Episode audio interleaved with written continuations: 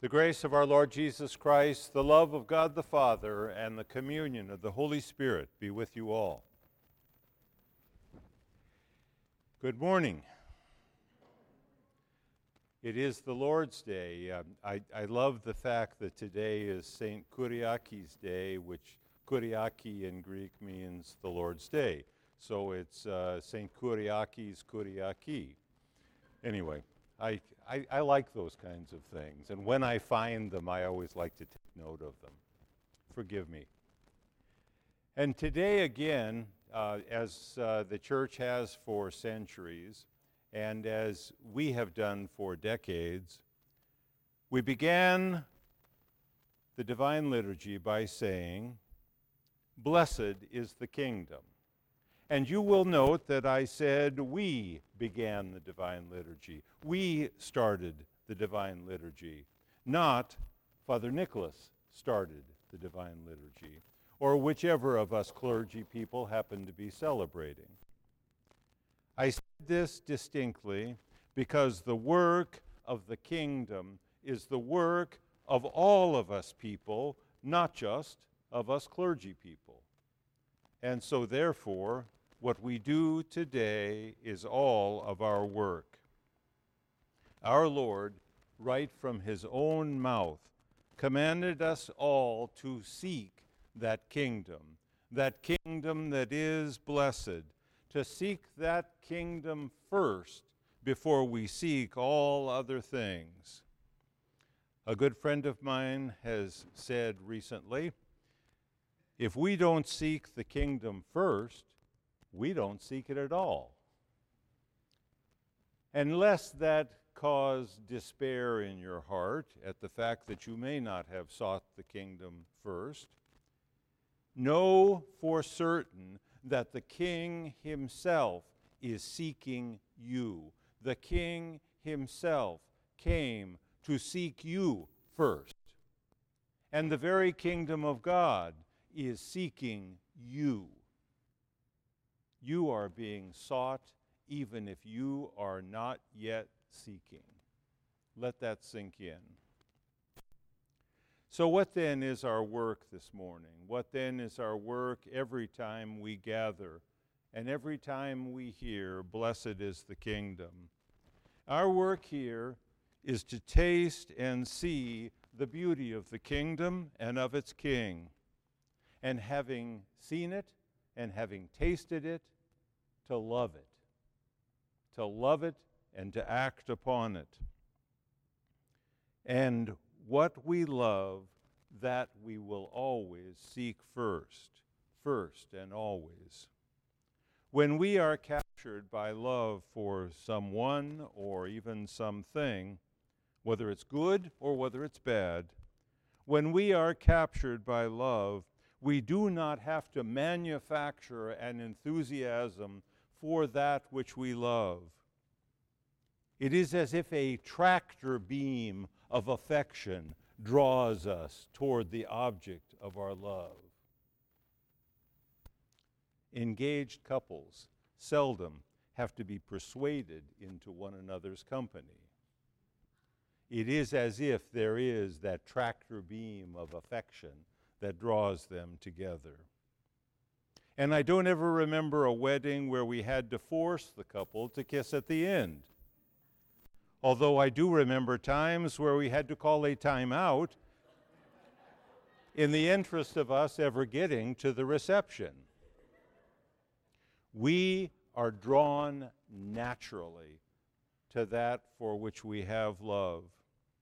By nature, we are drawn to what we love. Here again, whether it's good or bad. And we seek what we love. How lovely is our Lord! And if we could only truly see him, how then that would change us. How lovely is his kingdom. How lovely is the beauty of his house, if we could only see it. Yet to see, our eyes must be clear. Before the great entrance, we at the altar lift our hands and we pray, "Let us who mystically represent the cherubim and who sing the thrice holy hymn, lay aside all earthly cares. As I have said before, and been said before by so many others, we must unload.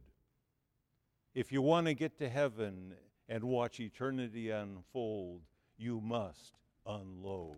You must unload. If we clear our eyes and our minds for just an eternal moment, if we forget the balancing of the checkbook, or at least put it on the shelf, it's not that we have to throw it away or burn it or give it up. We need it when we come back. But if for just a moment we put such things on the shelf in another place, if we put on the shelf the repair that the car needs, the report that our doctor gave us, and especially in this time, the passions of politics and conspiracy theories, if we put them all on the shelf before we came here to this place, if we unloaded them, just for an eternal moment, what might we see? Unload it all, and just for an eternal moment, we become, we are like the birds of the heaven.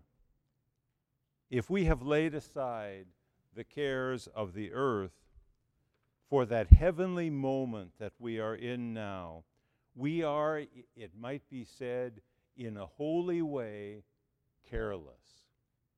Sinicura. We are in a holy way the careless ones. For in heaven there is neither worry, anxiety, nor care.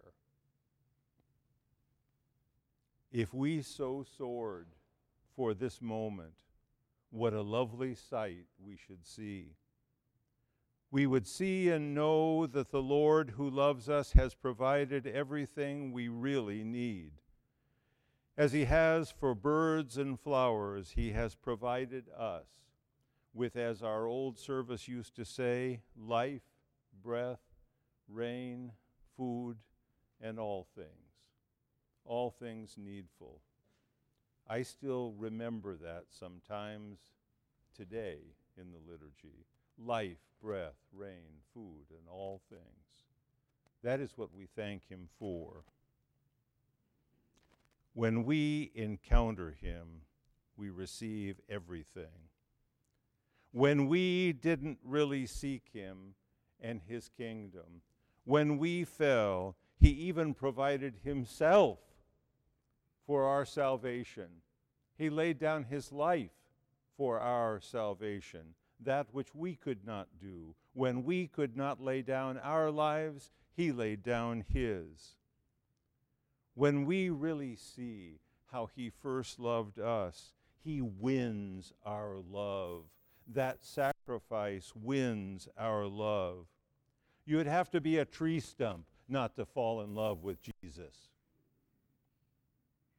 Don't be a tree stump. When we encounter him with faith, we receive everything, everything we need. It's sufficient, and it's all beautiful. It is a matter of perspective and focus.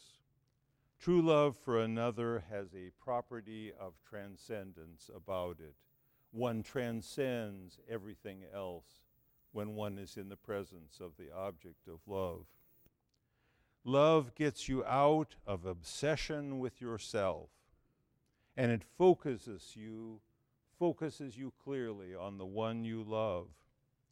Survey the cross and the one upon it, and you will see transcendent love that's love from him for you, for you personally, for you corporately, and for those far beyond the borders of this place. We receive him personally because he loved us personally. He sees you from his cross. He went to the cross because he was seeking you.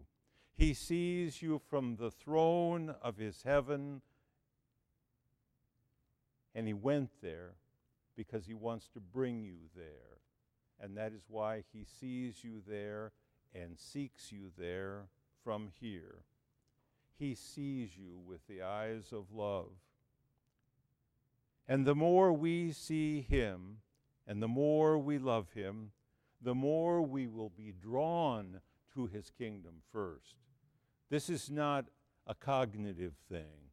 This is not uh, cognitive behavioral therapy where you, uh, or, uh, or, or any other form of therapy, where you, where you are making lists of things and thinking, you know, gee, I need to think more like this, I need to think more like this. Just do it. Just turn to him. Just look at him. Don't talk about it. Do it. And when you do, you'll fall in love. The more we are drawn to him and his kingdom, we begin to seek it even more. Make no mistake. The more you see and seek, the more you will be changed. Love changes us. Love changes. Have you ever noticed how many old couples, and I especially have a fond memory of this with my mother and father, how many old couples start talking with the same inflection and vocabulary of their spouses, sometimes even gently completing sentences when the other one kind of lags, not interrupting, but gently completing and fulfilling. Not like Tom Cruise saying, uh, you complete me. You know, it's, uh, but I mean really completing one another. That's the way love works. Like Ruth said to Boaz, your people shall be my people and your God my God. To become one, we may become one. If we really see one another and love one another, we may just become one. That's the way love works. We are changed by what we love. If we fall in love with the Lord and his kingdom, we will be changed by it. If we love him, we might just start talking and acting like he does. If we hang around with him long enough, like the old couple, we just might end up talking like one another. And we might end up doing like one another. We might start living a Sermon on the Mount, kingdom kind of life. And the world might know that we are Christians by the love that we have for one another and the love that we have for our neighbors. As Saint Herman of Alaska said, you cannot save what you do not love. If we loved our neighbors, we might change the world. If we fell in love with the King and his kingdom, if we started here and now, good day to do it, good moment to do it, here and now, right now, don't think about it, don't just make a list, don't talk about it, don't stress about it, don't grouse about the fact that you haven't done it until now. Start now. Do it. We just might change the world. So in faith and love, let us draw near to him, for he loves us more than we can ever know, to the glory of him who sees us as we are and loves us still the same. Amen.